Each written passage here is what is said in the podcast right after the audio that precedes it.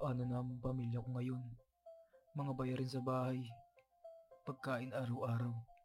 Pag-aaral ni Angela. Saan ako ng trabaho? Mababawi ko pa ba ang lahat ng mga nawala sa amin? Ngayong pandemya, huwag magpadaig sa problema. Kapit lang tayo sa pananampalataya natin. May Diyos tayong masasandalan. Isang mensahe mula sa Holy Cross College, Pampanga at nang hindi lang ito.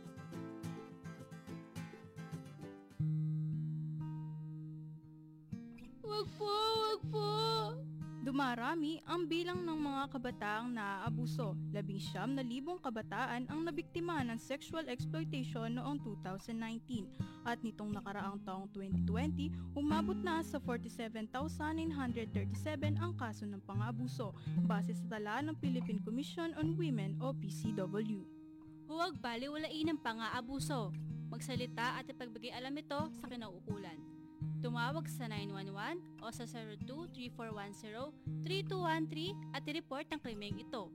Isang mahalagang paalala mula sa Holy Cross College at Philippine Commission on Women sa paggunita ng National Awareness Week for Prevention of Child Abuse and Exploitation.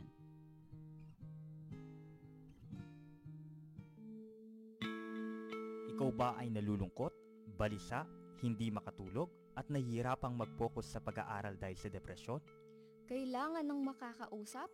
Mag-message lamang sa official Facebook page ng Holy Cross College Guidance and Counseling Services Division. Seryosohin ang depresyon. Isang paalala mula sa Holy Cross College, the school with a heart.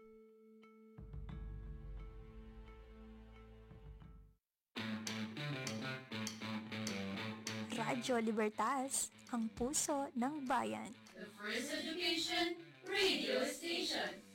Puso ng Bayan! Puso ng Bayan! Puso ng Bayan! Radyo Libertas, ang puso ng bayan.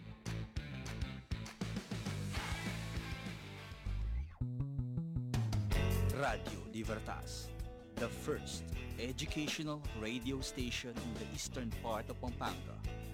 Radio, Libertas. Radio Libertas, ang puso ng bayan.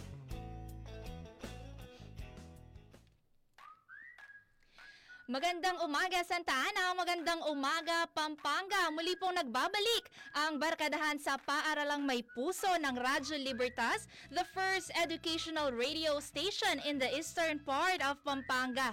Ayan, nagbabalik na po ang inyong paboritong barkadahan dito sa Radyo Libertas. Ayan, pag-usapan po natin no, ang mga programa ng paaralang may puso sa panibagong academic year. Kaya naman samahan niyo po kami sa isang oras na talakayan. Muli ako po si Binibining Angelica Simpaw ang inyong mga kasama dito po sa Barkadahan sa Paaralang May Puso. Ang oras po natin ngayon ay 8.31 po ng umaga. Ayan, ikadalawamput-walo ng Hulyo taong 2021. So ngayong araw po atin pag-uusapan no ang pagbubukas ng klase for the new academic year. Academic year 2021-2022. So biruin niyo po 'yun no, dalawang school year na tayo na nasa pandemic pa rin pero patuloy po ang Holy Cross College sa pagbibigay ng dekalidad na edukasyon. And also mga kasama din po natin no ang ating mga guests na nakita niyo na po sa screen. And pag-uusapan din natin yung ELMS sa HCC. Marami po tayong bagong student, mga uh, first year at saka mga transferees na marami pong katanungan uh, regarding sa kanilang ELMS account. Kaya ngayong araw po makakasama po natin no ang ating hardworking Vice President for Academic Affairs Dr. Leticia D. Flores. Good morning po.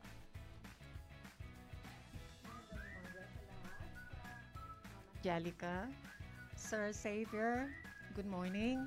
Sa ating mga tagapakinig, mga kasamang mga manggagawa, kapwa manggagawa sa Holy Cross College, sa ating mga mag-aaral, sa mga magulang na nakikinig, magandang umaga po. Ayan. And also kasama din po natin ang ELMS head ng Holy Cross College, si Sir Xavier Pangan. Good morning, sir. Yes po, ma'am. Good morning po, ma'am Simpaw. And ma'am Let, good morning po.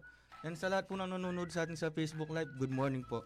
Ayan. So para sa ating mga students na meron pong katanungan, ayan, pwede nyo na pong i-comment yan dyan sa ating comment section at sasagutin po yan ng ating uh, VPAA at saka ng ating ELMS head. Marami po sa ating mga students, no, yung hanggang ngayon ay nagme-message sa ating official Facebook page, nagtatanong paano daw ba sila magkaka-account sa ELMS kahit daw ba modular, eh meron daw ba silang account. Nako mamaya po, uh, malalaman nyo po ang kasagutan dyan. So stay tuned lang po tayo tayo. And also, we encourage our viewers sa ating Facebook live stream to please like Ayan ang ating live stream and share it to your classmates. Ayan, kung pwede po i-share nyo sa mga GC, lalo na yung mga first year students natin. Ako, marami-rami po yan. Okay, kahapon po ay nagkaroon tayo ng first ever virtual recognition for President's Lister ng academic year 2020-2021. So parang ang gandang umpisa ng ating uh, academic year dahil kahapon din po nag-start na yung class orientation for the new academic year. No? Parang uh, sa pag-uumpisa pa lang ng ating academic year ay we appreciate na yung hard work ng ating mga students. No? 127 crucians po ang inawardan natin kahapon as President's Lister testers at nakatanggap din po sila ng cash incentives. So, kasabay po niyan, nag-class orientations na po, no, yung may mga schedule kahapon. So, kamustahin po natin ang opening of classes kahapon. Ma'am Let, kamusta po ba? Busy-busy ang ating mga guro. At uh, natuwa naman ako kasi kahit na uh, first day na natin, ang dami pang dumating para magpa-enroll. Opo, ang so, eh, ito yung sinasabi natin na uh, in-extend natin ang ating enrollment. Kasi nga, unang-una, mahirap ang buhay. Yes po. Uh, kailangan pa nila siyempre, kahit na ang hinihingi natin ay uh, ah, 500 lang para sa para sa registration. Minsan nga si si Press, si Attorney mm-hmm. Dennis Sipangan, pag may lumapit sa kanya, kahit isang daan lang, pinapa-enroll na. Pero kahit ganun pa man, syempre, nag-iisip pa rin yung mga magulang ng finances, ng, ng paano makakapagbayad. Uh, so, in-extend natin. Isa pa, uh, alam natin na kailan lang nagsara o nag, nag-closing ang nasa public schools. Yes po. So, binigyan natin ng pagkakataon na mag-enroll pa rin sila. At kahapon, talagang nakakatuwa kasi ang dami nilang humahabol sa enrollment. So, y- yung ating mga guro, yung ating mga principals, assistant principals, at saka yung ating mga deans, uh, program coordinators, uh, hindi naman sila pinabayaan. So, busy-busy tayo kahapon at saka eto nga, dumating na yung ating students handbook, na uh, pamimigay din naman sa ating mga mag-aaral. Ayan. All systems go tayo. Nag-uumpisa na ang klase.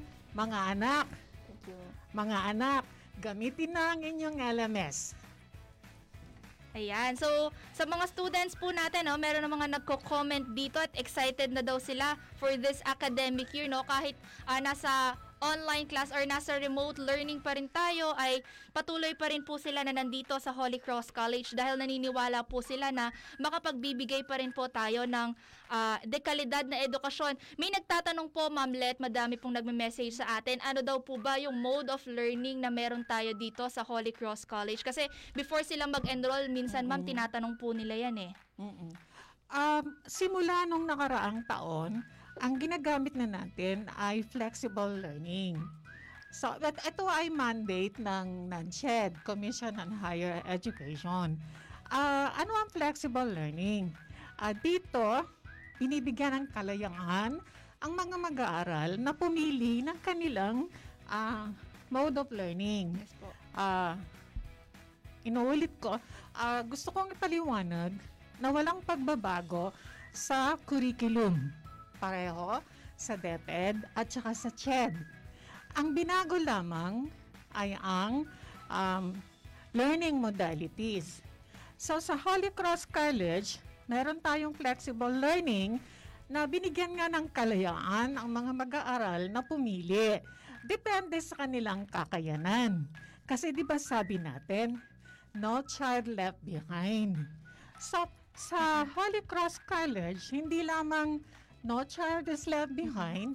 Nobody is left behind. Yes po. Kasi pati mga guro, inaalalayan, mga empleyado, at pati mga magulang. Kaya nga, nung nakaraang taon, nagbigay pa tayo ng orientation sa LMS, pati sa mga magulang. So dito, nobody is left behind, kaya meron tayong flexible learning. Wala pa tayo sa blended learning, although pinaghahandaan na natin, kasi nga, wala pa yung face-to-face. Yes po. Yung blended learning kasi, combination ng distance learning at saka ng face-to-face. So, ano yung flexible learning sa Holy Cross College? So, meron tayong dalawang modalities. Una, yung online. Yes po. Online, na dito pumapasok yung ating Holy Cross College uh, ELMS na pinangunahan uh, the proponent is of course our president. Yes. And then, aside from the online, meron tayong tinatawag na modular distance learning. Sa modular distance learning, ah, dalawang klase ito.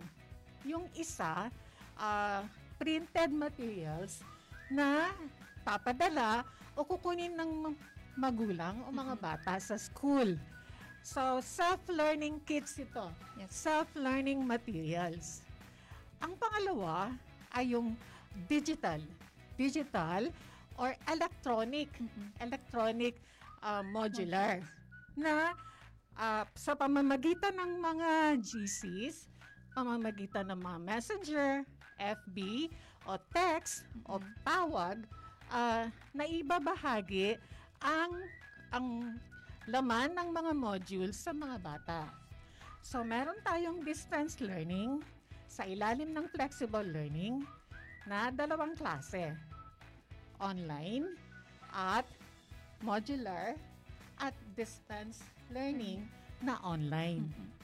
Ayan. So, madami pong pwedeng pagpilian yung ating mga students in accordance sa kanilang ah, kung saan ba sila mas convenient. Lalo na yung mga nasa liblib na lugar po dito sa may eastern part ng Pampanga ay nahihirapan po sila sa signal minsan sa mga klase. Though meron silang internet connection, may wifi sila, pero minsan hindi pa rin po makakonect yung webcam nila. So, madami po dyan yung nagdi-digital modular kasi nada-download naman po nila yung kanilang mga modules, no? Na, nakakatuwa naman dahil mm, majority ng mga estudyante Yes. natin ngayon, um, unang-una na na-realize na nila na lalo na yung mga board courses, Yes, yes po. programs, na talagang mas maganda pag naka-online. Yes, kasi mas na-explain Oo. po ng teachers yung mga lessons eh. Tapos karamihan na yung dating naging nag, nag-modular printed, ngayon nag-digital na sila. So, ah, na the download nila lahat ng PowerPoints, lahat ng pati mga syllabi, ah, curriculum guides, at lalong-lalo na yung mga modules sa kanilang mga phones. Yes po. Mm. Ayan, at, at- nandyan naman ang Holy Cross. Yes po. Na, na, kaila, na parating nag-assist at ang ating mga guro. Mm-mm. At marami din po sa mga students no, yung na-discover nila yung convenience ng ating ELMS. So ito may nag-comment po, halos sanay na po kami, ito si from Regine De La Rosa, DevCom po, halos sanay na po kami sa online classes. Di tulad po nung first time na maka-experience ng ganitong mode of learning, nangangapa pa. So ito na po talaga ang sinasabi nilang new normal. Ayan. Last year talagang lahat tayo. Yes po, even lahat teachers. Tayo, no? Ah, kahit mga mga guro, ah, nangapa talaga. Hindi lang kayo mga anak ang nangapa. Ah, pati kami, na, ah, kahit kaming mga administrators din. Kaya lang, ah, sa suporta naman ng ating MIS, ng ating mga LMS staff at head, ah, lalong-lalo na ng ating Pangulo ng Paaralan, nagawa natin nagawa natin. And we were able not only to overcome last year's challenges, but we were able to fly high. Yes. Ayan, soar high pa rin po ang Holy Cross College even though uh, we're still in the pandemic. Ma'am, kanina po na mag- nabanggit nyo yung mode of learnings na meron tayo sa Holy Cross College. Marami pong nagtatanong, paano daw po tayo nag-prepare for this new academic year? Kasi second year na po ng pandemic na mga students hindi po nakakapunta dito. Yan, paano po ba yung naging preparations natin? Uh, bilang head ng academic group, syempre na uh, kailangan na nating uh, asahan, anticipate yung mga changes. Hindi naman kasi habang panahon, nasa pandemic tayo. Meron at merong pagbabagong dadating. Uh, sabi nga, itong second semester, kasi nga naka-roll out na yung mga vaccines, baka meron ng mga changes, especially sa higher education. So, hindi naman pwedeng nakatanga, nakanganga yung Holy Cross College. Uh, sa pangunguna na naman ng ating Pangulo, unang-una ang ginawa, nag-review uli, nag-revisit ng mga modules, polishing, at saka improvement pa ng mga modules base sa mga narakaranasan nung first year ng pandemic. Yes po. So, sabi nga ng mga principals, mga deans, uh, ano yung mga pwede pa na i-improve doon sa doon sa content at saka sa teaching strategies, classroom management na uh, nakita nila na merong mga problema base sa karanasan nila nung unang taon ng pandemic. Mm-mm. So binalikan, revisit na pangalawa, hindi lang yung modules, nagkaroon ng malawakang strategic management planning. Yes po. Ah, ginawa ito sa loob ng limang araw. Limang araw po. talagang inupukan. At talagang bawat ah, departamento, kasama mo pati yung ah, administration, pati finance, talaga pong umupo kaming lahat at bawat isa, pinresent yung kani aming mga strat plans. Kasi nga po, ah, hindi pwedeng basta-basta na lang tayo haharap sa panibago na naman. Ah, ito na yung new normal. Pero, alam ko, alam nating lahat, at alam ng Holy Cross College, may dadating na better normal. At kailangan, handa tayo. So, yung strat planning na limang araw, at saka nagkaroon ng mga in-service trainings. Yes po. Ah, actually, yung mga in-service trainings, hindi lang sa online, kundi paghahanda na sa blended learning. Ah, ginawa ito sa loob ng isang linggo. At hindi lang yung in-service training, ah, nagkaroon din ng malawakang orientation. Hindi lamang ng mga guro, kundi pati na ng lahat ng empleyado. At nagkaroon tayo ng brigada. Ah, ibang klase ang brigada Yes ng po. Holy Cross Makabago ang ating brigada, eskwela. Ah, hindi po namin binigyan ng walis at daspan ang ating mga estudyante at ang ating mga magulang. magulang. Ang ginawa po natin, ah, base sa base na naman sa konsepto ng ating Pangulo, ay imbitahan sila at ipakita anong meron ng Holy Cross College. Yes. Presentation po siya, no? Parang, Oo, talagang pinakita. At sabi nga niya, na nagustuhan ko, ah, ano pa ang pwedeng gawin? Ah, Holy Cross College values feedback. We value feedback. Kaya nga, kahit ang presidente, diretso kan sa kanya ang mga comments. Ah, sabi nga niya, um, average of 200 comments at saka text messages every day Yes po. ang natatanggap niya. So ganito po ka-open ang administrasyon sa feedback.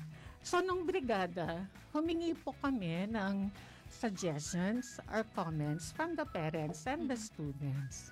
Yun. Da- sa mga nabanggit niyo po na preparations natin, no, ma'am, lagi ko pong naaalala na ah, you always remind po ang ating mga teacher at saka mga employees na to improve our projects at mga events at maging student-centered dahil andito po tayo para magserbisyo sa ating mga kabataan. Uh, the primary reason why Holy Cross College exists. It's because of the students. Yes. Kung wala mga estudyante, wala ang Holy Cross. Wala ang mga guro, wala ang mga empleyado. Kaya nga nasa center stage parate dapat ang mga estudyante. Kaya nga madalas ko rin sinasabi ah, at na-experience ko rin, ibigay lahat ng pangunawa, ibigay lahat ng pangunawa sa mga bata. Yan. So sa ating mga students, nako no, napakaswerte nyo dahil andyan lagi yung mga teachers nyo na laging handang umantabay sa inyo at even yung mga employees na handang magserbisyo para sa ating mga kabataan. Ah, na-mention kahapon ni President, no, naniniwala pa rin siya hanggang ngayon na ang mga kabataan ay talagang pag-asa ng ating bayan. Ayan, marami na pong nagko-comment at saka nagtatanong sa ating ELMS. So ipunin ko po muna yan at mamaya si Sir Xavier na po ang bahalang sumagot dyan. So Ma'am Let, ano po ang inyong message sa ating mga students, teachers, and employees for this new academic year? Unang-una, ah, nagpapasalamat personally. ah, grateful ako sa suporta sa hardworking president natin, si Attorney Dennis Pangan. Kung wala siya, wala yung kanyang visionary leadership, hindi tayo makakarating sa ganito. Pangalawa, sa mga guro, sa mga deans, ah, principals, coordinators, assistant principals. Ah, dahil kung wala rin yung kanilang ah, leadership, ah, hindi matutulungan ng mga guro at ang mga bata na makalampas sa pagsubok na ito. Siyempre, ang ating mga frontliners, to all the faculty members, I salute you. Ah, every time I talk, I say this. Alam ko ang hirap na pinagdadaanan ninyo. Alam ko may sarili kayong mga problema, mga hinaing, and yet, in front of your students, you teach. Huh? You forget yourselves. So, thank you. To our dear students, Holy Cross College will always try to give you the best. We promised you quality education. Despite all the limitations, we are trying. So please, learn with us. Stay with us. At sama-sama nating harapin ang pagsubok na ito. And I know this will end this year. Sabi nga ni Press kahapon, ah, sa Pasko, ah, wala na tayong, makakangiti na tayo, makikita na yung ating mga ngiti. Kasi baka hindi na natin kailangang magsuot ng mask, ng Yes, sana face mask. na? So, ah, let's be optimistic about this. Matatapos din ito. The very important thing is we did not stop. We did not give up. Mm. We held on to our faith and we went on with our education of our young children. Hindi tayo susuko sa pagbibigay ng edukasyon sa ating mga kabataan. So, come with us, stay with us. Holy Cross College, saan pa? Ayan, thank you so much to our very hardworking Vice President for Academic Affairs, Dr. Leticia D. Flores. Ayan, no? Uh, we welcome all our students for this new academic year, academic year 2021-2022. So before we go on our commercial, um, available na po at maaari nyo na pong kunin ang inyong mga student handbook. Ayan po, oh, papakita ko sa inyo. Ayan, makukuha po ng grade school at junior high school students ang kanilang handbook sa opisina po ni Ma'am Arliza Reyes, ang principal po ng Integrated Basic Education Department. Ayan, meron po tayong sariling handbook for IBED. Ito po yan.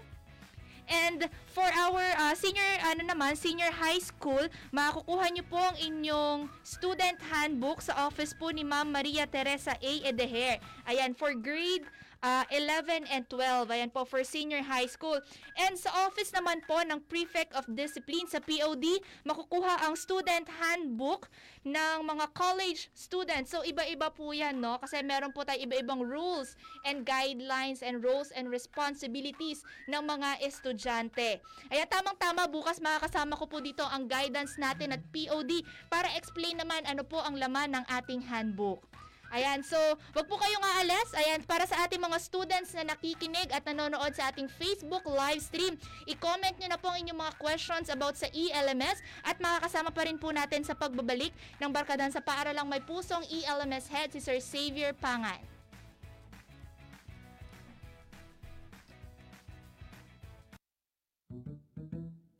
Do you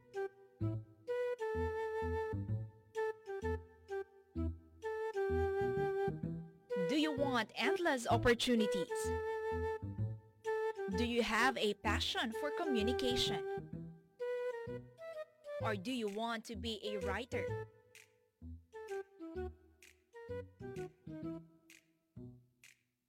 A journalist? A broadcaster?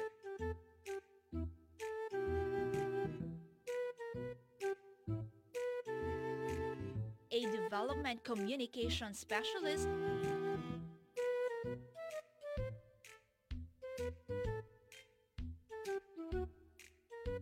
Or a social media expert?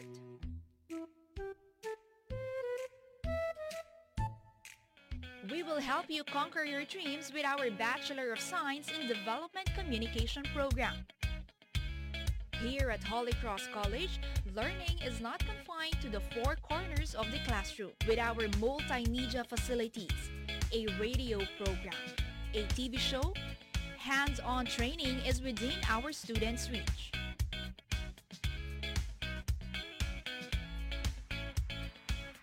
Come, let us conquer your dreams. Enroll now in our Bachelor of Science in Development Communication program. Enroll now at Holy Cross College, the school with a heart.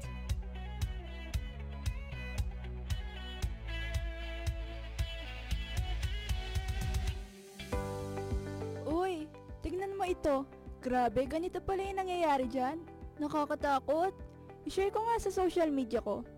Ha? Patingin nga. Naku, wag ka muna mag-share at mag-like kung hindi yung pa-check kung tama ang impormasyong nabasa mo. Saglit. I-check ko sa internet kung tama yan. Tignan mo, wala namang ganyang balita sa ibang mga news outlet. Ha? Oo nga no. Buti hindi ko pa na-share, baka mag-panic din sila. No to disinformation tayo. Kailangan, i-verify mo muna kung sino ang nagsulat. I-check ang ibang site kung tama ang impormasyong nabasa at higit sa lahat, huwag magpadalos-dalos sa pag-share at pag-like ng mga post na nakikita natin sa social media. Isang paalala mula sa Holy Cross College, BS Development Communication at Radyo Libertas, Puso ng Bayan.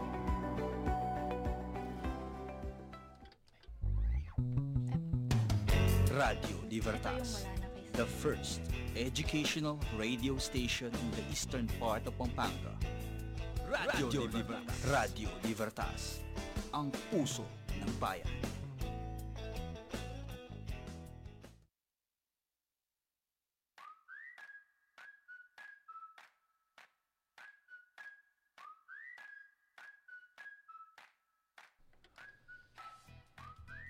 Ayan, nagbabalik po ang barkadahan sa paaralang may puso ng Radyo Libertas. Kasama pa rin po natin ang ELMS Head, si Sir Xavier Pangan. Ayan, basahin muna natin yung mga comments ng ating mga students sa ating Facebook live stream. Ayan, good morning to all our viewers sa ating Facebook live stream. Ayan, ah, kay John Michael Fuertes, good morning Ma'am Simpao and good morning din sa aking mga BS DEFCOM students. Ayan, and kay Regine, meron ulit siyang message, sabi niya, good morning po, shout out po sa mga DEVCOM 4A, ayan, mag-OJT na sila. Kakatapos lang po ng class namin. Hello po sa new teacher namin, si Ma'am Rachel Lazatin. Ayan, good morning Ma'am Rachel. And yan, good morning din sa ating uh, DevCom student, si Mark Justin Miranda Batuhan. Yan, have a blessed morning din sa inyo. And kay Sir Ari- uh, Ariel, Ar- ano ba to? Ariel Sander Pangan. Ayan, good morning sa'yo.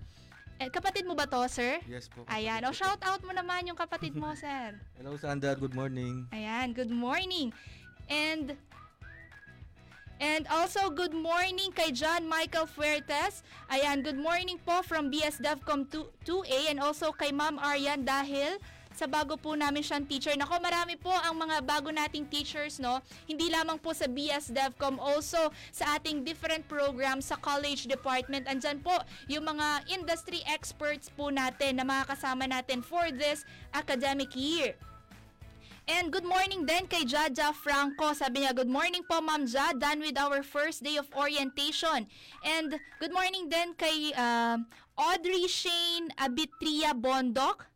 Ayan. And kay Joy Miculiado, isang pinagpalang umaga po, Ma'am Ja, at sa ating mga guests ngayong umaga, si Ma'am Let at saka si Sir Xavier. And kay John Michael Fuertes, nako, ito na, meron na siyang question for ELMS. Sige, mamaya, babasahin ko po ulit yan. Basahin mo natin yung mga greetings. Okay, good morning din kay Sir Arzel Pinpin. Ayan, good morning po sa inyo sa MIS Department kala Sir Davis John Boco. And good morning din kay Janelle Reyes. Um, ayan, kailan po ba yung pasok ng SHS? Nako, nag-start na din po ang SHS class orientation kahapon and ongoing po yan for the whole week and also for our integrated basic education department. Ayan, um, nakalimutan lang daw itong banggitin ng ating VPAA kanina, no? Meron tayong ongoing PASCU accreditation. Ayan, kasama po natin ang Holy Angel University at Holy Cross College with IBED, kasama po ang SASD, QMS Principal, uh, Research and Community Extension po, no? So, magkakaroon po sila ng virtual meeting mamaya pong hapon. So, we also thank um, Holy Angel for helping Holy Cross College for this PASCU accreditation. Ayan, umpisa na natin ang talakayan natin about ELMS with Sir Xavier. Sir, marami po nagtatanong ano po ba ang ELMS? Yes po. Ang Learning Management System po is a platform that enables administrator to upload their learning content and deliver lessons to students and serving notifications po. Mm-mm. And para po sa kaalaman ng lahat, ang HCC Hard Cloud o ang LMS po ng HCC is a cloud-based LMS po. So kahit saan po kayo pumun- pumunta no, kuman, nagkaroon po kayo ng bakasyon, may test po kayo, pwedeng pwede nyo pong i-access ang ating ELMS. Okay. So kahit nasa bahay lang sila kasi merong mga ELMS na campus lang nila pwedeng Yes ma-access. So ang ELMS po ng Holy Cross College, kahit nasaan po kayo ay pwede nyo pong magamit ang ELMS. Meron pa rin ba tayong mga students na nasa ibang bansa at even nasa uh, Visayas or sa Mindanao na nagagamit itong ELMS natin? Yes po, meron po tayo.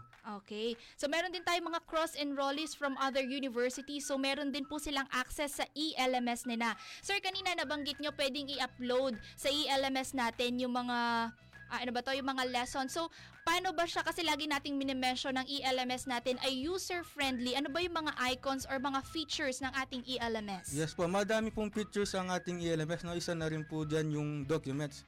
Sa documents po, dito po pwede makita ng students ang kanilang mga modules and yung mga iba pang in-upload na learning materials ng kanyang teachers. Mm-mm. And meron din pong test icon ang ating ELMS. Dahil po sa ELMS, sa Holy Cross College po sa yung mga test and quizzes, mga major exam, ginagawa na rin po sa LMS. Mm-mm. So, Then- hindi na hiwa-hiwalay na Yes po. application, no? So, all in one ng ating ELMS. Yes po, and yung test icon po natin is napakaganda po niya. After pong mag-test ng bata, makikita po niya agad ang kanyang score. Mm-mm. Ayan, no? So, sa mga teachers natin, no? Kasi isa-isa nilang ah, ini-input itong mga questions for test. So, andyan na din yung mga correct answer. So, tama si Sir Xavier kapag sumagot na yung mga students sa test icon nila or sa mga exams nila using ELMS, nakikita na agad nila yung result ng exams nila. And also, isa din sa magandang features natin na lagi nating sinasabi, yung learning path. Yes so, ano po bang meron sa learning path, Yes, dito sir? Po sa learning path, pwede pong ipasok dito ni teacher yung mga ginawa niyang modules,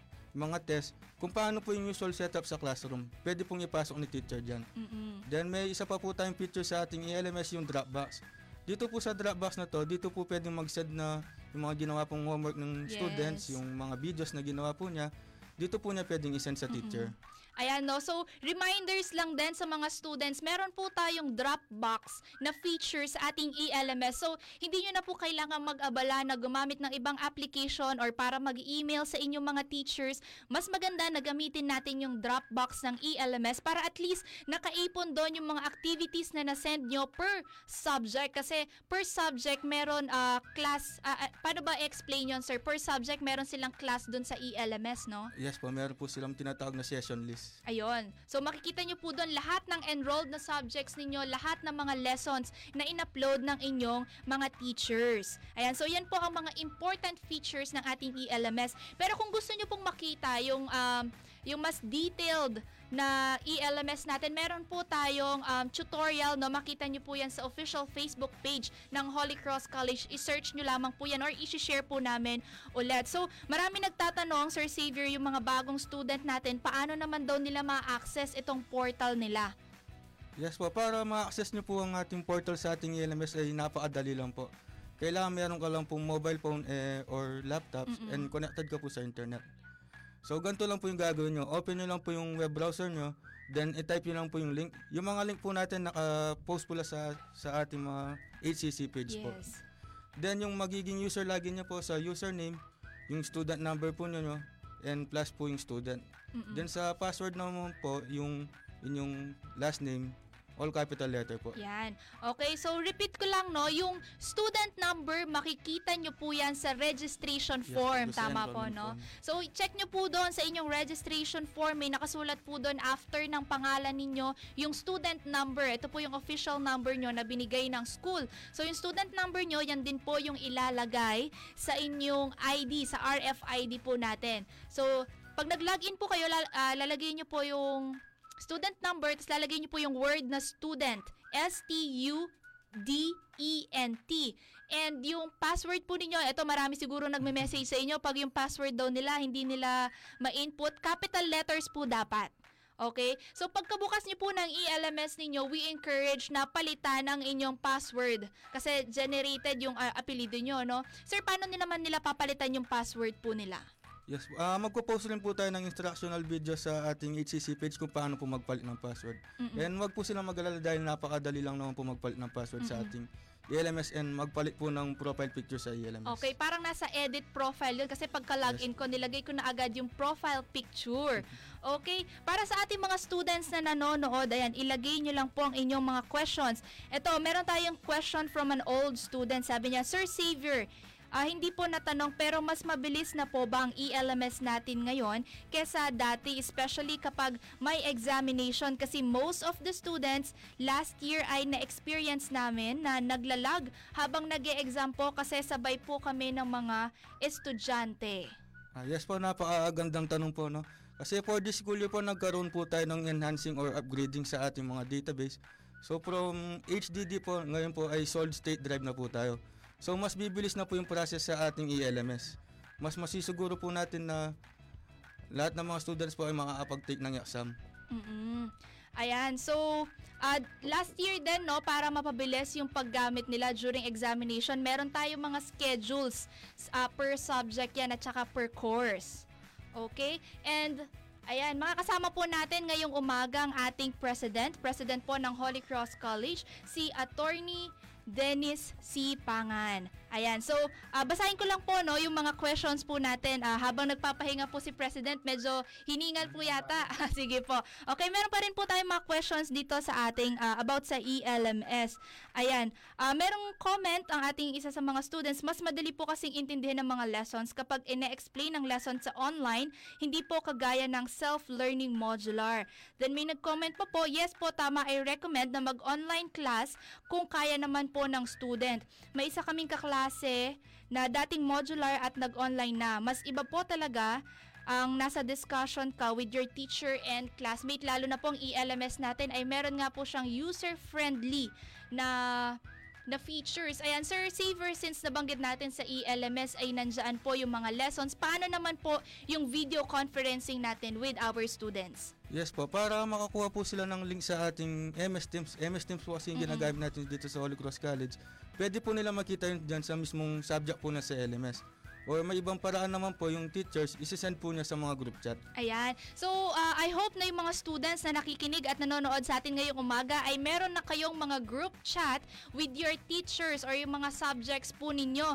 Ayan. So, uh, banggitin ko lang din no yung mga students ko sa BS Ed uh, English 4A yung sa campus journalism ayan uh, kaka-add lang nila sa GC sa akin ngayong umaga good morning sa inyong lahat and ayan excited na ako magturo ng campus journalism sa ating mga future educators Ayan, so yung mga link po ng MS Teams ay makikita nyo din po sa inyong LMS account. I-click nyo lamang po yan dahil ipopost po yan ng inyong mga teachers. Okay? Putahan pa po natin ang ibang mga questions. Ayan sir, paano naman daw kung pagka-login nila doon sa binigay natin na password, pinalitan na nila, then ngayon ayaw daw ma ayaw daw ma-login nung bagong password na binigay nila. Saan po sila pwedeng pumunta? Ah, pwede po sila mag-chat sa ating official Facebook page ang Holy Cross College MIS or para po sa mas mabilis na proseso, meron po tayong MIS hotline. Mm-mm. Ayan, may MS, M- Yes. MIS hotline. Sige po, ano po yung MIS hotline natin, sir? Ah, 0919-066-7257.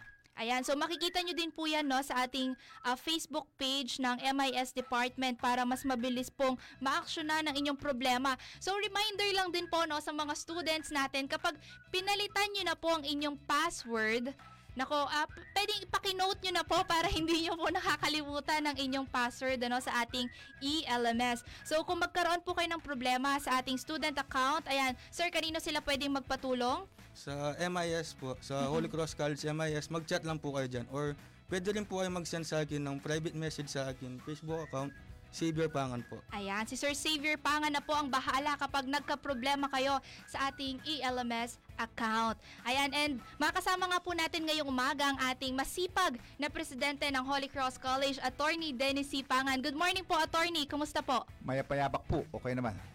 Ayan. Narinig na ba ako? Yes po, naririnig na po. At nakikita na po kayo ng ating mga students. Sir, um. Live ba tayo ngayon? Yes Live po, tayo? naka-live po tayo sa ating official Facebook page. Ayan, ano po ang mensahe niyo po muna sa ating mga bagong estudyante for this new academic year? Ah, sa Kapampangan, subukan pa mo para mabalo. Ah, Sabihin, ah, wag po kayong matatakot sa paggamit sa online dahil ah, lahat naman dumaan sa mahirap na parte yung paano mo intindihin. Kung yung nga Mobile Legends na master nyo eh, di ba? Yung mga ganking, yung mga attack-attack na yan, na master nyo kahit nakapikit, ano?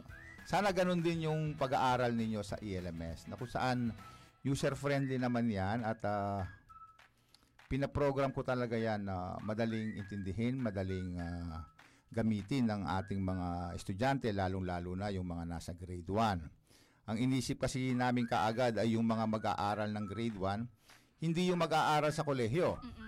Kasi kung anong ELMS ng college, yun din ang ELMS ng grade 1 eh. So dapat maintindihan niya ng grade 1. At ang experience naman natin ano, itong mga grade 1 students natin, alam nilang pindutin 'yan.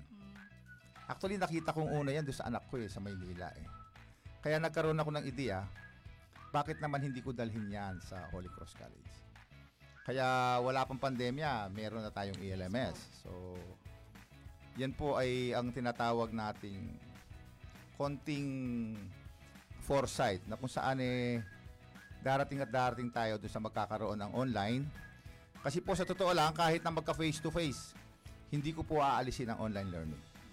Makikiusap pa rin ako sa DepEd na yung mga gustong mag-online learning ay magpatuloy pa rin ng online learning. Kasi kahit sabihin mong i-allow yan sa second semester, pero hindi naman nabakunahan ng lahat, bakit mo naman i-release yung anak mo? So, kung takot ka, anong gagawin ko sa estudyante na yon? So, ipagpapatuloy ko siya sa online. Kasi kung hindi mo ipagpapatuloy sa online yan, pupunta sa ibang eskwelahan niya, doon na lang ako sa online. Bakit niyo ako pipiliting mag face to face? So, tuloy-tuloy po rin po ang ating online learning. At kahit na meron tayong face to face, gagamitin pa rin natin ang ating ELMS.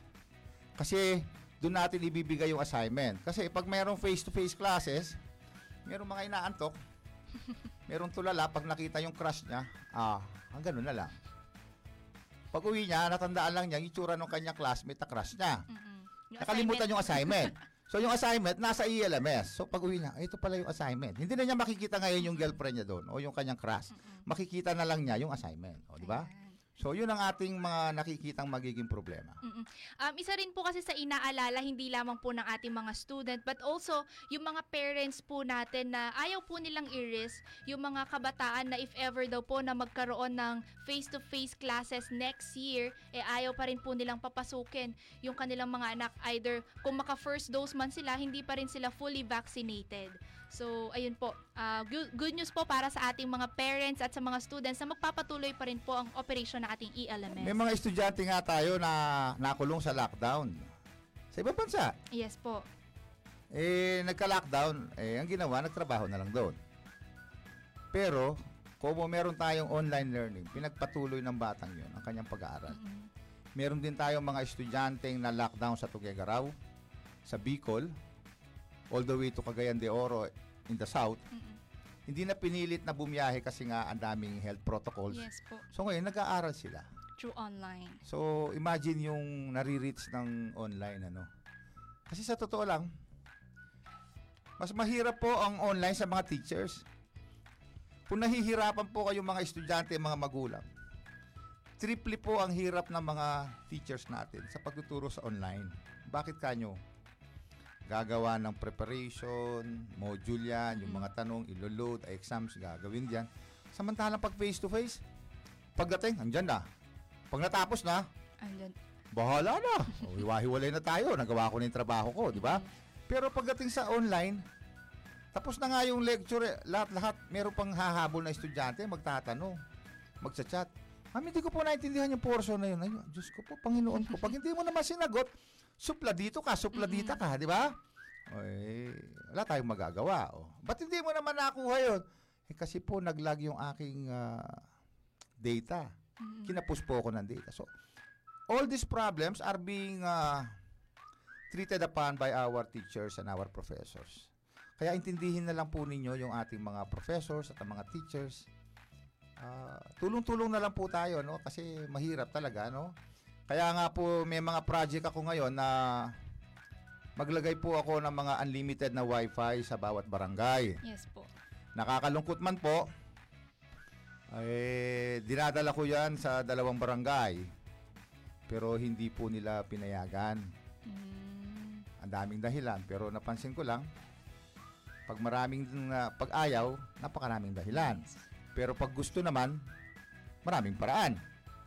Ikaw ang aayaw dun sa wifi ng mga estudyante Yes sa po, para barangay sa mo? ating mga kabataan. Pero as of now, meron na po ba tayong nabigyan or yung mga barangay na tumanggap? Meron tayo ngayon dito sa Santa Lucia. Mhm. Mabait kasi ang kapitan diyan. Si Cap Beng Flores po. Oo, Ayan. mabait din ang Shout out po kapitan sa inyo. Good ng uh, morning San po. Nicolas at saka sa San Pablo. Pero yung mga malapit doon sa amin na umayaw, eh, wag po kayong mag-alala. Kakausapin na lang po namin yung ating mga Chapel Pastoral Council. Total, nakausap naman po natin ang ating kura paroko na chaplain naman po ng Holy Cross College. At tutulong po sila dun sa ating ah, project na wifi na yan. Para po yung mga estudyanteng walang wifi, doon na lang sila tumuloy siguro, siguro sa chapel o baka kung mahiya naman na itong mga barangay captain na to, payagan na sila doon sa kanilang mga barangay centers. Doon na mag-upload at mag-download ang mga bata. Ang gusto ko kasi, yung mga bata na lalo na yung mga naka-modules, i-download yung mga modules Ng online. doon sa mismong Cellphone po website, nila. ah, doon sa mismong wifi ng Holy Cross College. Okay po. Tapos mag-upload sila ng mga sagot nila doon sa mismong wifi ng Holy Cross College at di na sila gagastos. At Kasi magagawa lang naman natin yan kung makikipagtulungan tulungan yung mga nasa barangay. Pero may mga barangay captain naman tayo na hindi ko alam kung anong mga pumasok sa utak. May kamaro ba? May ano or what? Di ba? Ah, wag po kayo mag-alala, Kap. Sisingilin po kayo ng taong bayan pagdating ng panahon. No? Kasi Ah, para sa mga kabataan po natin yan, talagang Sino hirap sila sa tinanggihan mo, internet. di ba? Tinanggihan mo para sa tao. Tapos ngayon tatakbo ka konsihal. Hello? Siguro nung tumanggi siya, hindi siya hindi wala sa utak niyang tumakbong konsihal. Ngayon bigla nalaman ko tatakbo ng konsihal.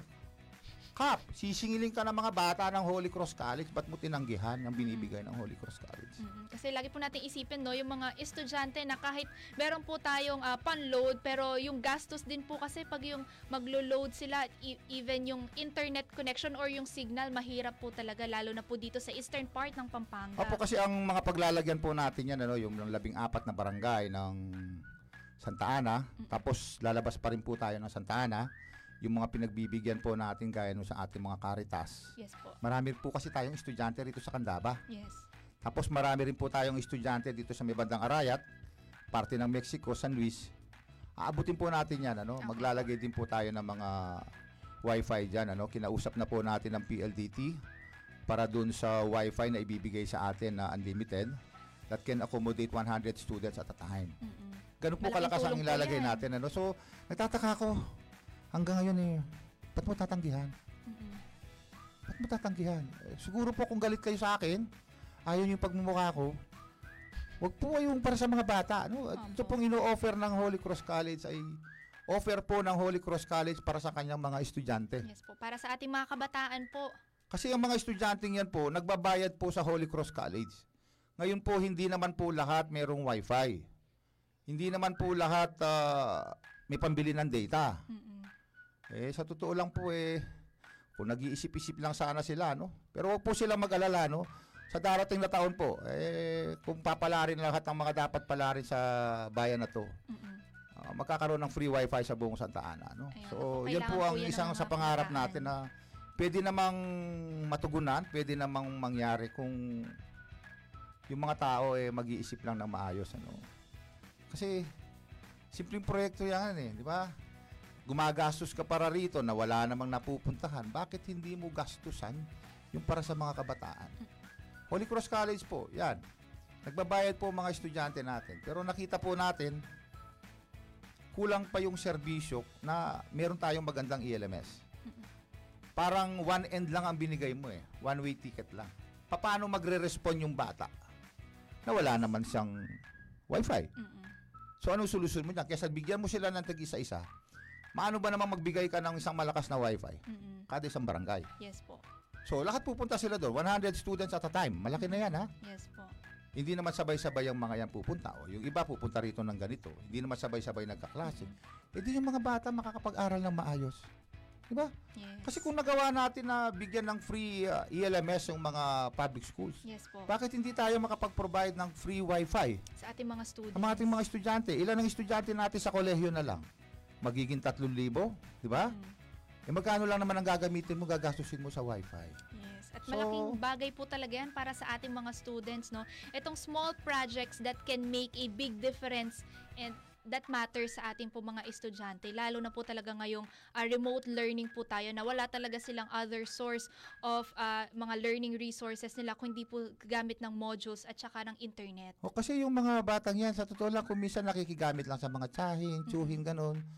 O siyempre, kawa naman sila. Hindi naman oras-oras, eh, welcome yung bahay niya, tsuhin niya o yung mga kaibigan niya, no? Eh, ano ba naman yung maglagay tayo sa public place, ano? Observing physical distancing. Kung 100 people, like for example, in a basketball court, ano? O, di ba? Eh, kasi naman sa ginagamit nyo lang parking space yan, ano po, parking space ng mga kaibigan, eh, maano ba namang maglagay tayo ng mga upuan dyan that can accommodate 100 students at a time, doon mag-aral ang mga bata. Pagkatapos ng klase ng mga yan, uuwi naman na po yan. Free pa yung wifi nila. Hindi sila gagastos, ano? So, yun po yung ah, bagong ah, innovation na ibibigay ng Holy Cross, ano? Total na puro orientations pa lang naman po. So, ito pong darating na buwan na to, ano? ah, Tsak po, darating po yung ating mga wifi dyan, ano? Kung hindi man po dumating ang wifi, eh, alam po ninyo nangyari, no? Pinahirapan na naman kami ng ating mga ibang mga nanunungkulan, ano? Hindi ko po alam bakit ganun, ano? Kaya nagipag-coordinate na lang po kami sa simbahan at sa ating mga chapel pastoral council. Uh, diyan po, at tiyak, ah, dahil ang mga yan ay nagtatrabaho talaga para sa kalooban ng Diyos, eh, imposible pong tanggihan nila yan. At ah, totoo po, tinatanggap po nila ng buong buo yung ating mga tulong sa ating mga estudyante. Ayan, so we are looking forward no, na magpatuloy po ang ating e-Caritas na hindi lamang po dito sa mga malalapit na barangay sa Holy Cross but also sa mga ah, nearby municipalities ng Arayat, Candaba, San Luis at saka po Mes- Mexico. Attorney, na-mention niyo po kanina yung pag-share natin ng ELMS last academic year. What about this coming academic year? Are we still sharing our ELMS to the public schools? Opo, but in an expanded version, ano? Kasi dati, grade 6 lang, ano? So, yung mga grade 6 natin na natulungan sa public schools, ah, nakakayama sabihin, karamihan sa kanila ngayon nag-enroll sa ating grade 7. Isa na yan, yung kapatid ni Xavier, ano? Ayan, si Sir Ah, Sander. nandito sa atin ngayon na marunong na yan ng mag-ELMS. So ngayon, mag-grade 7 sila. Alam na nilang gagawin nila. Okay? Pero ngayon, nakiusap sa atin ang ating ah, public schools district supervisor, ano? Si Ma'am Edna Lasatin ah, Pineda, na kung saan na pinakiusap niya na yung mga prep, mga kinder, tsaka yung mga grade 1, ay gumamit ng ELMS kasi daw nahihirapan yung mga teachers. Paano nga naman nila tuturuan yan ng remote? Eh kahit anong klaseng module ang ibigay mo dyan, walang mangyayari. Pa- Paano mo sasabihin, pababasa mo ba sa bata? Ganito basahin ng abakada. Hindi yan mababasa. Kailangan pa rin So meron. kailangan meron pa ring ah, online learning makikita. O for example A. O ang tawag diyan ay A. This is A B C D. O alam niya. O pag magsusulat ka naman ganito lahat. Mula sa taas pababa tapos pababa uli tapos pahalang. So matututo yung mga bata na magsulat ano matututong bumasa yung mga bata lalo na yung mga nasa prep at grade 1 kaya siguro yung sa grade 2 nun ay kung marunong ng bumasa, kaya na sa modules yan. Pero, ewan ko ano, huwag sana magalit sa akin ng DepEd. Hello? Paano niyo po yung modules yung prep at saka grade 1? Paano ko ang magulang yan hindi rin nag-aral?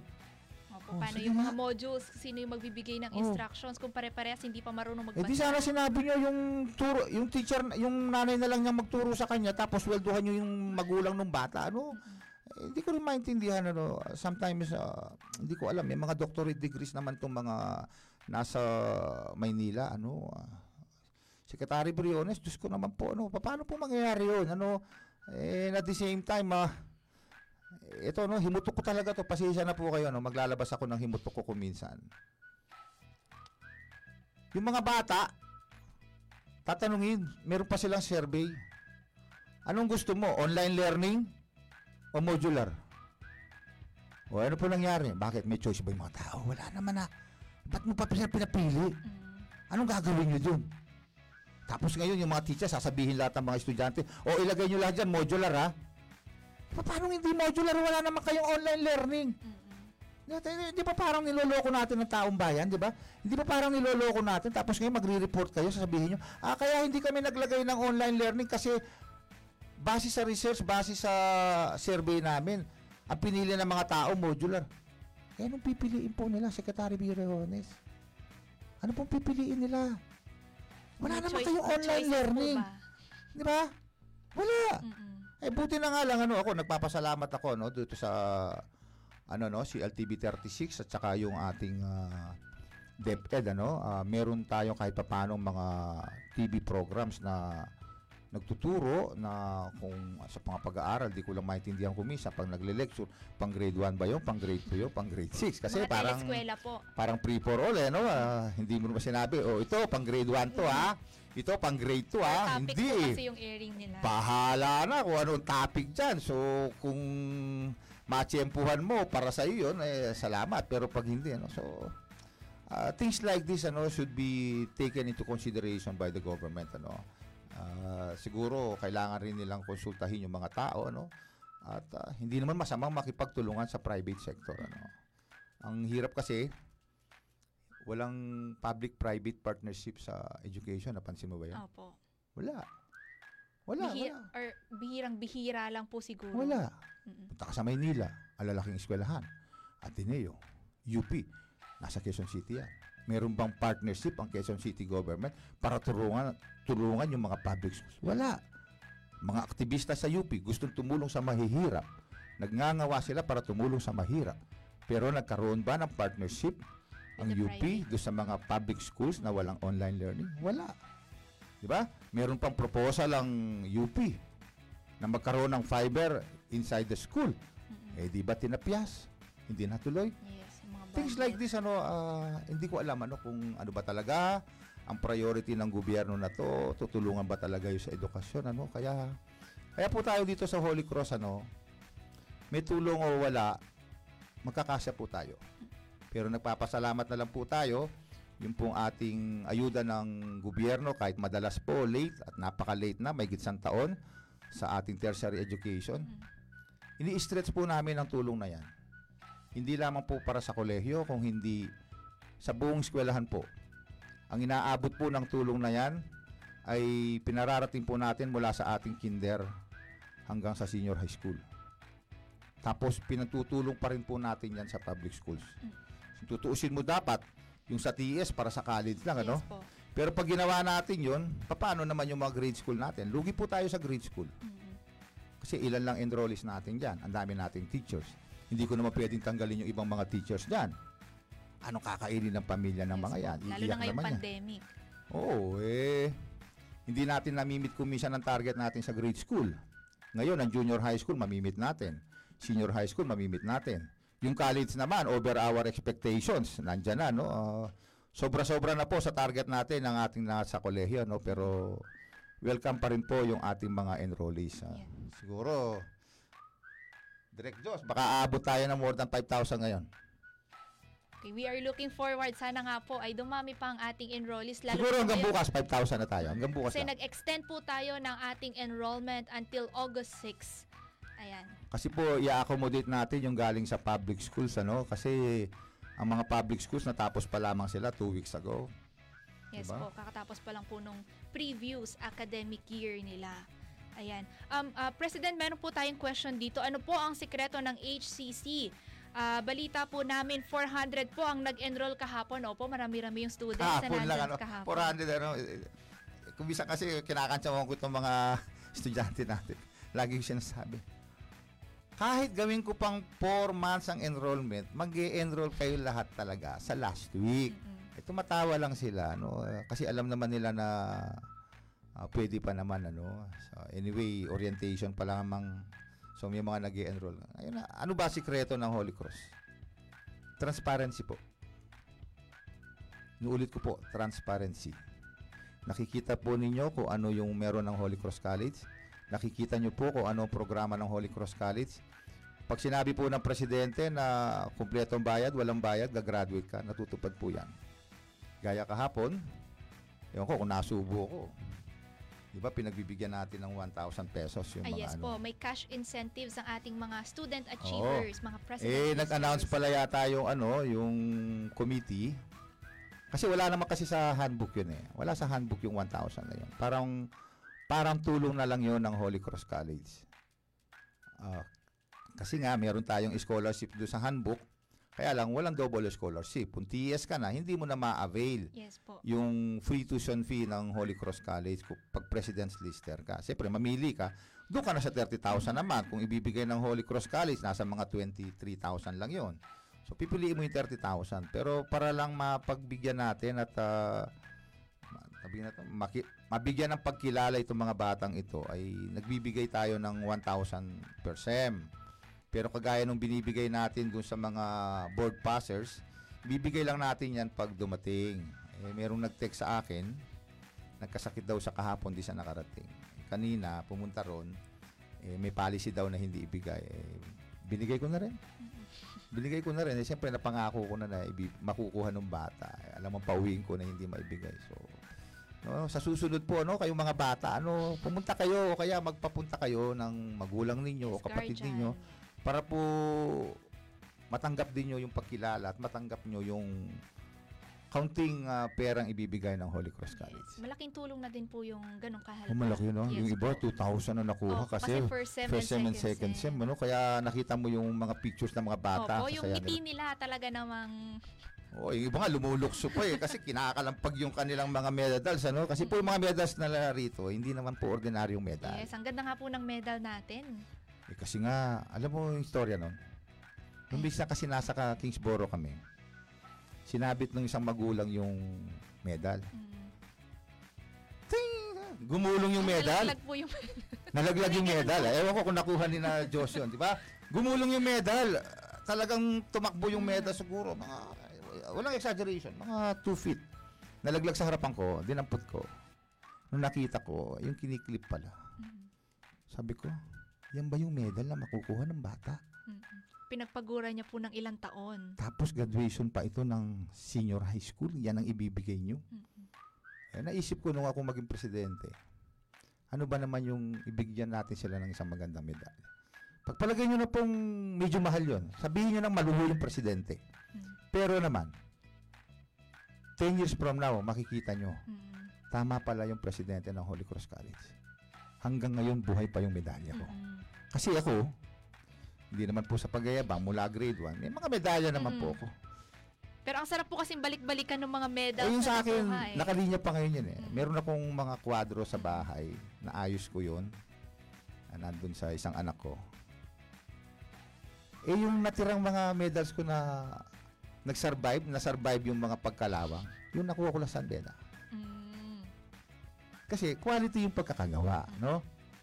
So, ginaya ko ngayon. Sabi ko, eh kung ba namang paggawa tayo ng quality na medals na magsa-survive through time. Kasi balang araw, yung mga bata nakakuha niyan, may mga maging doktor, arkitekto, CPA, baka yung iba dyan, maging gobernador pa, maging senador. Maging presidente. Makikita nila, di ba? Makita nila.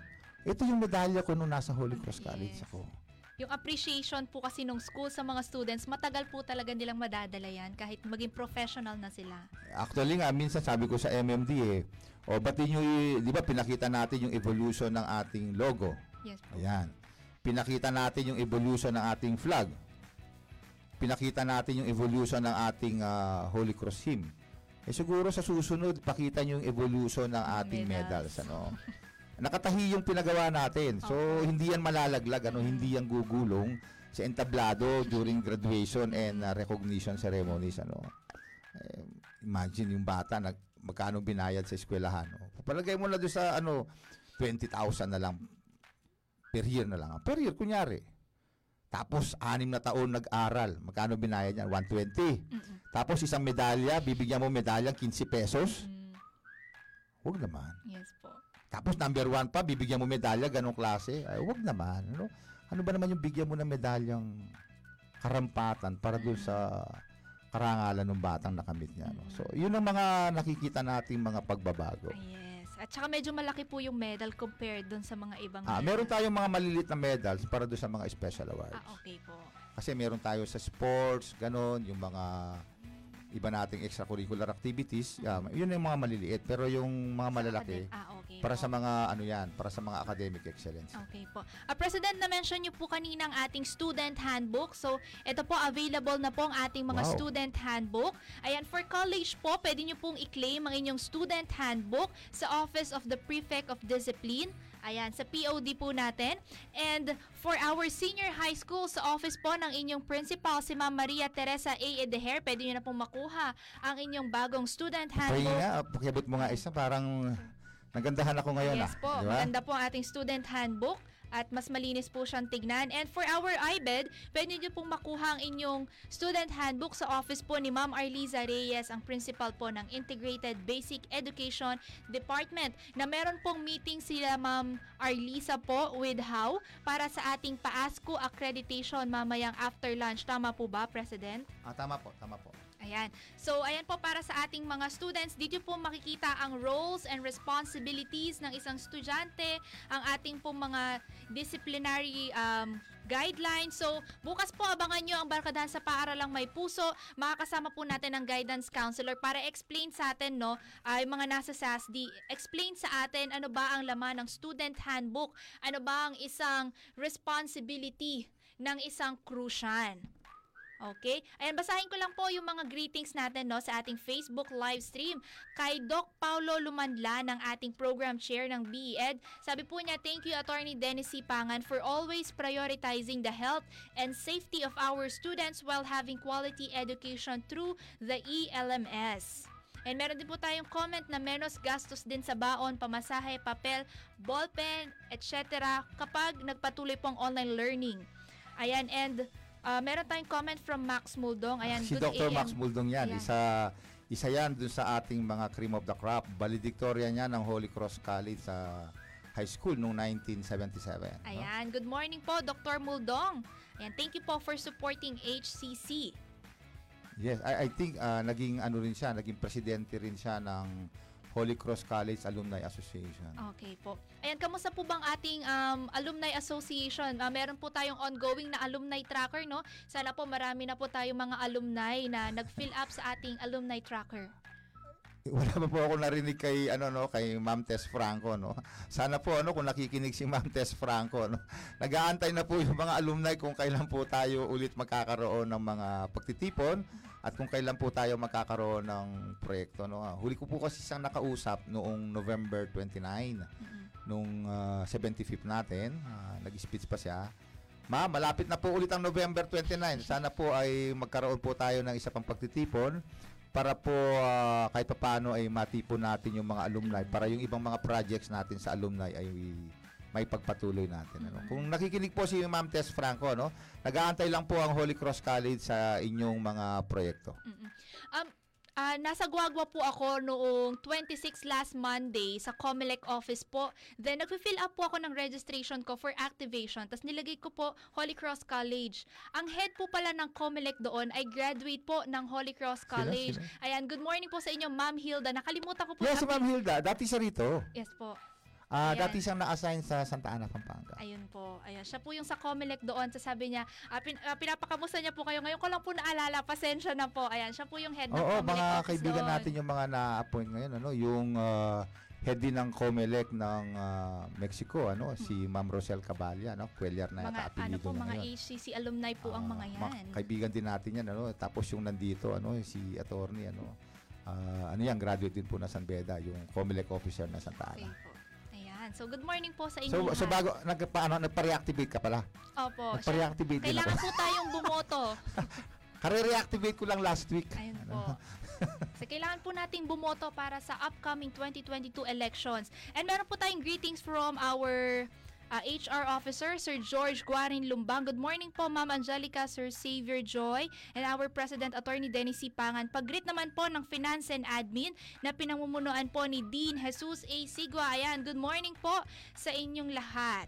Ay, at saka doon sa ano no, doon sa mga miyembro ng kasira no. Yes po, nako. Grabe ano, ah, minsan naawa ko sa kanila. ah, talagang nangangawit na yung mga kilikili nila no. Minsan maabot silang 6:30. There was one time may mga nagbabayad diyan. Umabot talaga sila ng 6 o'clock. ah, inasikaso nila lahat lahat ng mga nakapila. So tayo naman kasi pagka nakapasok na rito yung mga magulang, hindi na natin pinauuwi. no? Ah, Kaya, po naku, maraming salamat po, ano, Ma'am Irma. Medyo blockbuster ata ang koleksyon niya kahapon. Ano? Ayun. For the first time, mabot ng kalahati. Oh, Ayan. in one day, oh, di ba? Okay, hello Ngayon lang umabot na dyan in one day, kalahati. Ano? Ayan. Pati po yung mga nasa registrar natin, abala din po sila sa pag-aasikaso ng ating mga students. Ayan, good morning po sa inyo, Ma'am Esther. And also sa ating mga nasa guidance no for the uh, validation ng ating mga online registration. And also, good morning kay Doc Elita Flor Umali na lagi pong nakasubaybay sa ating Facebook live stream. Good morning po, Ma'am Umali. Ayan. Ah, good morning po Hindi kayo nagpunta sa pista niya. Nay, nag-invite po ba si Ma'am Elite? Oo, nang invite. Ano, ah, I, I think Josh was there, di ba? Josh, kasama ko pa nagpunta yan. Tsaka sila Ma'am Esther and Ma'am Edwina, nakasabay, nakasabay namin yan. Ano. Nakapunta kami doon sa pista nila. Ayan, hello Meron po. namang physical distancing, huwag po kayong mag-alala, no? Total, hindi naman pinagbawal ang pakikipamista, no? Wala naman natang ganong pagbabawal. Wala yatang executive order na gano'n, ano? Oh, wala naman po. Ah, wala, wala, pong no? nilabas. Wala, no? Ayan. Sa ano lang, liquor ban lang yata yung binigay Opo, nila. no? liquor ban po ang Ah, okay. nakita ko. And, ayan, meron din po pala tayong sa HCC Digitalization, bukod po sa E ELMS na magagamit ng ating mga students, meron tayong online viewing of grades. So, hindi na po kailangan pumunta ng mga estudyante or mga magulang sa school para lang po makita yung grades ng mga students natin. Meron po tayong online grades. And also, um, ongoing po ang ating online registration for our enrollment. Ayan, extended po ang online enrollment hanggang August 6. Ayan, ah, for the steps ng ating online en- enrollment, makita nyo po ang link ng ating online registration sa ating Facebook live stream ngayon and dadaan po yan sa validation ng guidance counselor. So sa ating mga nag enroll pa po hanggang ngayon, hintayin nyo po ang call from our guidance counselor for the validation and after po nun, sasabihan po nila kayo na pwede na po kayong pumunta or mag-message sa inyong mga program chairs or principals for the advising. And after the advising, um, assessment of fees na po sa registrar and lastly po, payment. Sir Xavier, meron po mga nagtatanong sa amin ng mga estudyante pag nag-login sila sa ELMS, wala pa daw naka-enroll na mga subjects sa kanila. Bakit po kaya, sir? Yes po, dapat po masiguro po natin na officially enrolled po siya. Pag Mm-mm. officially enrolled na po siya, may bayad, nagbayad na po sa, sa cashier, lalagyan na po natin ng subjects yan. Ayan. So, siguraduhin po natin na ah, na-complete po natin yung five steps of enrollment. Hindi po yun matatapos sa online registration or advising. Kailangan po ay pumunta kayo sa registrar for the assessment of fees and yung payment. At nabanggit naman po ni President kanina at saka ni Ma'am Let na pag wala po talaga or hirap na hirap po ngayong pandemic, tinatanggap pa rin po ang 500 pesos registration fee. Kahit 100 nga, meron tayong Oo na nga 100 daw po, sabi kasi po ni Ma'am Let kanina eh. ah, alangan naman po sabihin ko doon sa magulang na manghiram ka pa ng 400, ano? 100 lang daw po talaga yung dala ng tao. Sige na. Meron din naman nagpunta talaga, walang wala. Eh, nabunuhan ko na muna yung 100. O, di ba? Ah, ang, ang sa atin kasi ay, ano, no, as much as possible, aabutin natin yung mga batang ito, ano. Mas gusto ko naman na mag-aral ng mga batang ito kaysa bumulakbol, ano yung oh nag-enroll sila wala pa silang pera. Pero hindi mo masasabi yung panahon eh. Bukas makalawa bahalay mo magkapera yan. Ngayon kung like for example hindi mo pinag-enroll dalawang bata. Bigyan na lang kita sample simple mathematics. Sa isang klase 30 28 pa lang. Tapos yung dalawang bata na dapat kasama doon sa 30 hindi mo pag-enrollin kasi walang pera. Kawawa naman po. dadami ba yung ah, dadagdag ba yung pasweldo ng teacher kasi 30 sila o 28 lang sila? Hindi. Same lang naman po. Same ang babayaran mo. Pareho din ba ang babayaran mo sa kuryente mo tsaka sa internet mo kung 28 o 30 yung isang klase? Pareho lang. Bakit hindi mo pa pagbigyan itong mga estudyante na to na? Okay, ito muna, mag-installment ka, wala ka munang pambabayad. Eh kung hindi mo pinag-enroll yan, totally, wala ka ng 20,000. Dalawa yan, 40,000. Eh kung pinag-enroll mo yan, baka magbayad pa yan. Eh kung yung 20,000 na yan, eh dalawang, isang libo yan. 20 million yan. Eh pareho rin naman ang gagastusin mo sa teachers mo. Kaya ganun po yung ginagamit nating klase ng mathematics sa Holy Cross College. Inaabot po natin itong mga mahihirap na to. Hindi po porke mahirap yan ay hindi na yan makakapagbayad. Nagkataon lang po marami ang mga nawalan ng trabaho, marami yung kinulang ang trabaho, marami yung tumanggap ng cut, marami yung lumipat ng trabaho, marami yung umaasa lang sa tulong ng mga ah, magulang o kaya ng ibang mga kamag-anak o kaibigan. Pero hindi naman po forever ang pandemya na yan. Pag natapos ang pandemya, hindi mo masabi magkakaroon na ng trabaho yung mga yan at makakabayad sila sa Holy Cross College.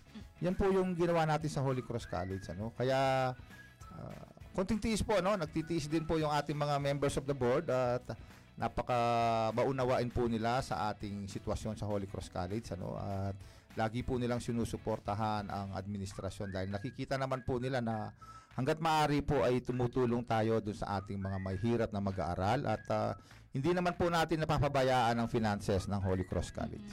At saka lagi ko pong naalala yung sinasabi nyo na sayang po yung panahon na yung bata hindi po siya makakapag-aral during this pandemic kasi hindi na po maibabalik yung mga nawalang araw. Kasi pag pinahinto mo yan, chances are hindi na mag-aaral yan. Bakit ka mo?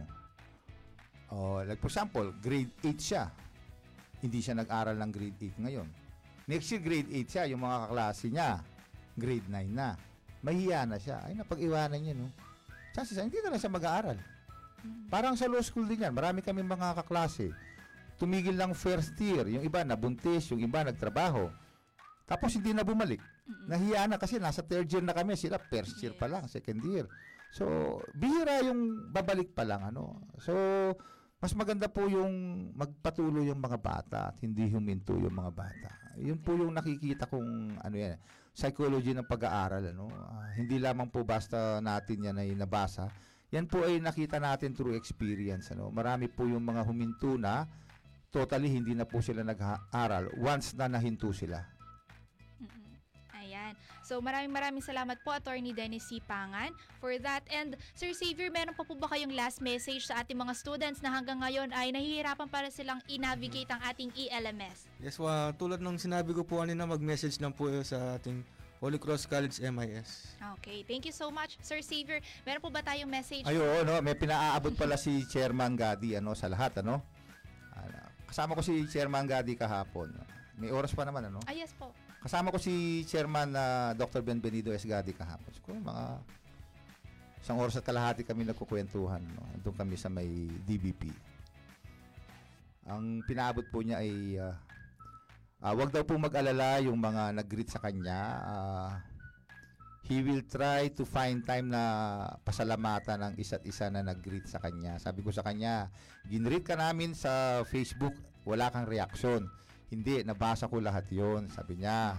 Kaya lang, ah, wala pa akong time na sagutin. Di sagutin mo na lang ng one time, big time. Sabi ko, yun. So, sabi niya, ah, maraming salamat daw po sa lahat ng mga sumusuporta sa Holy Cross College at nagpapasalamat din daw po siya doon sa mga kasamahan naming mga direktor na sumusuporta sa ating mga programa. At taus puso daw po niyang sinusuportahan lahat ng mga proyekto ng administrasyon at na kung saan po ay nakikita naman daw po niya ang ating mga pagsisikap at ang ah, ah, ginagawa natin para sa mga kabataan na kung saan lumalaki ang ating enrollment. At ganun din daw po ang kanyang pasasalamat sa mga teachers na ating mga frontliners na sa kabila ng mahirap na online learning ay nandyan ang ating mga teachers. At saka doon sa atin daw pong mga tawag nito, yung ating mga maintenance na napakalinis daw po ng Holy Cross College. So, yan po ang pinapaabot ng ating chairman at ang sabi po niya ay ah, nagtatrabaho naman daw po siya at ah, nakita naman po namin kahapon. ah, nagpumilit po siyang ah, manggaling sa Maynila ah, braving the traffic for 3 hours para lang po magampanan yung kanyang katungkulan bilang chairman para sa Holy Cross College. So nakita po kami kahapon ano, wag po kayong mag-alala no. ah, best friends po kami ni chairman. No? Kung wag niyo pong isipin good na po hindi po kami best friend ano. Kung minsan may mga konting mga pagtatalo sa board, ah, siyempre this is a collegial body. Kung minsan iba yung pananaw mo, iba yung pananaw niya, there will be clash of opinions but at the end of the day, ah, the the board is united in Holy Cross College for the good of our students and for the good of the entire HCC community. Ganyan po kami magtrabaho sa Holy Cross College at sa sa board. ah. May konting ah, argumentuhan, konting diskusyonan, but at the end of the day, whatever is the decision of the majority of the board, yan po ay pinatutupad ng lahat at yung mga kumontra man ay yan po ay sumusuporta. So ganyan po ang trabaho sa Holy Cross College kasi po libertas po tayo, no? Ah, you are free to express your opinions. At the end of the day, if your opinion is not adopted by the majority, you have to follow the wish of the majority. So, ganyan po ang ah, ating pamamalakad sa Holy Cross College. So thank you po sa ating mga school administrators. Ayan, ah, President, ah, marami po sa ating mga students, new students and transfer transferees ang naghihintay po sa inyong welcome message. Meron po ba kayong message sa ating mga new students and transferees? Ah, doon po sa ating mga bagong salta, sabi nila, 'di ba? Ah, wag po kayong matakot at nga- mula sa ah, mula kahapon po mararamdaman ninyo ang pagkalinga ng isang ah, tatak Holy Cross. Mararamdaman po ninyo kung gaano kainit ang aming pagtanggap sa inyo. Makikita rin po ninyo kung paano kayo alagaan ng ating mga teachers at ng ating mga non-teaching personnel. Kung may konting problema po, ah, bukas po ang aking Facebook account, ADC Space Pangan. Ang aking messenger account, ganun din po. ah, or you can go directly to my office. Ano? Kahit ano pong problema yan, konting ayuda or whatever, ah, bukas po ang pintuan ng Holy Cross College. At ah, mararamdaman po ninyo na bukod tangi po tayo ang high-tech. Ano? High-tech po tayo. At lahat po ng mga paraan sa social media ay ating ginagamit. Pero pakiusap po sana, no? Doon po sa lahat ng ating mga estudyante, lalo-lalo na po yung mga transferees at mga bagong enrollees, ah, paki-like lamang po, ano? Paki-like at i-follow ang ating ah, ah, Facebook page sa na Holy Cross College para po masubaybayan ninyo yung ating mga programa at madali po ninyong matunghayan lahat ng mga pagbabago, lahat ng mga gawain sa Holy Cross College. At yung mga estudyante po, kung pwede po, sumama kayo sa mga organisasyon na nandyan. Like for example, sa student council, mga math clubs, science clubs, ano. Campus journalism po. Campus, Campus, journalism, ano. po. ah, sooner po, ano, ah, I will be instructing our ah, coordinators from grade school all the way to college to put up math clubs, science clubs, at iba pang mga clubs na pwedeng salihan ng mga batang ito. No? Gusto ko, may mga club na yan na kung saan na yung interest ng mga bata, like for example sa science club, ano, then sooner or later we will be competing with each other and we'll be competing with other schools. So paghahandaan po natin yan, ano, ah, total, ah, may mga dinesignate naman na ako ng mga Coordinator. coordinators at ah, may extra bayad naman sila dyan. Ano? So ngayon po, paandarin na ninyo at magtayo kayo ng mga club ng mga estudyante para itong mga bagong salta natin ay ah, maengganyo naman sila at makita nila enjoyable pa lang mag-aral sa Holy Cross Kasi College. tinitingnan po nila yung mga extracurricular kasi nung dating estudyante po ko, yan po yung mga gusto ko eh, mga, mga sumasali sa mga clubs and organizations. Kasi may makikita ka doon ng mga gwapo, magaganda. Di ba? Eh, Natural lang yan. Eh. Pag hindi ka naman kasi nagkakrush, alam mo, robot ka eh. Siguro naman kahit na yung mga naging pare, ano, nung sila yung mga bata, nagkaroon din ng mga crush yan. Ano? Kasi pag hindi ka nagkaroon ng crush Walang ng kabataan mo, motivation. hindi ka tao eh. Di ba? Bukod tayo yung tao nagkakaroon ng crush. Eh, yung mga aso nagkaka-crush, tao pa kaya, di ba? So, let's all be normal in this world, ano? So, natural po yan. So, and, uh, we will uh, put some avenues for uh, better learning in Holy Cross College. Hindi lamang po puro aral, dadagdagan din po natin ng konting saya yan, ano? Kung ah, sabi ko nga, kung may wala lang pandemya, ano, siguro tuloy-tuloy ang sayawan sa Holy Cross College, ano? Tuloy-tuloy ang mga kasayahan, tuloy-tuloy ang mga parties, ano? But, uh, sana po, ano, abutan ko pa na magkaroon ng face-to-face sa Holy Sana Cross College. po. Maabutan po natin pare-parehas. Ayan. Yeah, eh, siyempre, October na naman, eh, panibagong eleksyon na naman ang aking haharapin, Yes ano? Eleksyon na naman ang haharapin ko sa October. Yes po. October po, sa Holy Cross po yung eleksyon na binabanggit ko, ano? Yes po. Sa ating mga student councils. And also, papalapit na din po ulit ang ating anniversary, 76. ah, 76. Pero bago yun, magkakaroon muna ng eleksyon ng stockholders uli, no? Okay po. So, we will be subjected again to a uh, litmus test. Uh, titingnan kung ano yung nagawa natin for the past uh, year, kung karapat dapat pa ba tayong mahalal bilang direktor at kung tayo tatanggapin pa ulit ng mga directors para mamuno sa Holy Cross College na to. Uh, there's nothing permanent in this world, sabi nga nila. But, uh, huwag po kayong mag-alala, no? I did my best and I'm still doing my best as president of Holy Cross College. And we are still looking forward na makasama po po namin kayo sa mas mahaba pong panahon dito sa Holy Cross College. Huwag naman mahaba. Gusto ko maiksi ko Ay, naman. po ba? Ayan. Thank you so much po, Attorney Dennis. So maraming maraming salamat po ano sa ating mga kabataan. Welcome po kayo sa Holy Cross College. Maraming salamat po. Thank you so much po sa ating uh, very hardworking President, Attorney Dennis Sipangan, and also our ELMS Head, Sir Xavier Pangan. Ayan, kung nami- na-miss nyo po ang mga previous episodes natin dito sa Radyo Libertas, pwede nyo pong pakinggan ulit yan sa Spotify, Google Podcast, or Anchor FM. Search nyo lamang po ang Radyo Libertas. At nakapost din po ang Usapang Millennial Season 2 sa aming official Facebook page. Ayan, pwede nyo pong i-replay yan ang previous episode. And, ayun po, lumipas man ang isang oras or dalawang oras na talakayan. Ayan, papatuloy pa rin po ang barkadahan dito sa Radyo Libertas. Abangan nyo po ang Hello Teacher kasama si Teacher Jerwin Resitas. Ah, ngayon pong ah, alas 10 po ng umaga, pagka-off po namin sila Sir Jerwin po, kasama sila Sir Arden Cabugos and Ma'am Diana Pineda. Ayan. And also magbabalik na rin po ang All About Safety kasama si Sir Jeffrey Lansangan and Sir Emmanuel Ricafrente. Mamayang alas 3 po ng hapon, abangan nyo din po sila. Muli ako po si Angelica Simpao kasama ang ating President Attorney Dennis C. Pangan ng ating ELMS Head, Sir Xavier Pangan. Bumabati po kami sa inyo ng isang magandang araw at ingat po kayong lahat. Stay tuned po sa programs ng Radyo Libertas.